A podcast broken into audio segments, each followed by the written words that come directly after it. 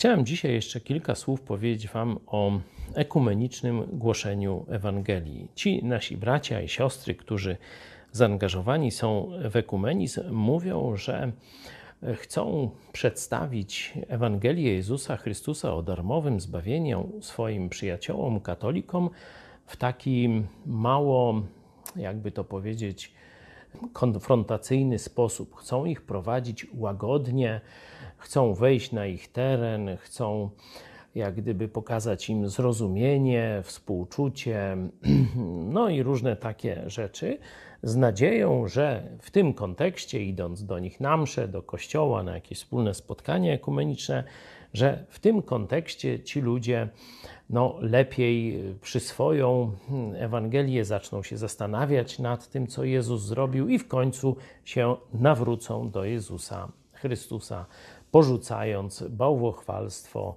e, i bluźnierstwo katolickiej mszy, bałwochwalstwo kultów różnych, tam świętych, Marii i tak dalej, i tak. I teraz pytanie, czy to jest metoda Jezusa Chrystusa? Czy Jezus Chrystus w ten sposób przedstawiał Ewangelię? Warto sobie uświadomić, czym jest Ewangelia że Ewangelia to nie jest jakiś retusz do naszego życia, nie jest to jakaś drobna zmiana, nie jest to dodanie jakiegoś nowego rysu pobożności. To jest totalna zmiana, to jest rewolucja, nawrócenie. To oznacza uznanie wszystkiego za gnój i pójście nową drogą. Zobaczcie, jak Jezus Chrystus rozmawia na przykład z Samarytanką. Owszem, nawiązuje z nią dialog, e, próbuje z nią rozmawiać, ale kiedy ona chce pójść w kierunku ekumenizmu i takiego, czy taka tradycja, czy taka jest lepsza i tak dalej, on mówi wszystko to, mówiąc tak już bardzo brutalnie, o dupę obić.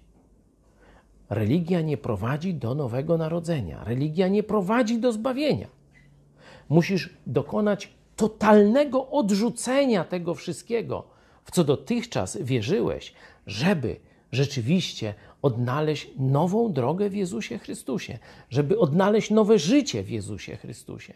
Jeśli my nie będziemy tak mówić Ewangelii, nie będziemy głosić prawdziwej wolności w Chrystusie i uwolnienia od kary za grzechy.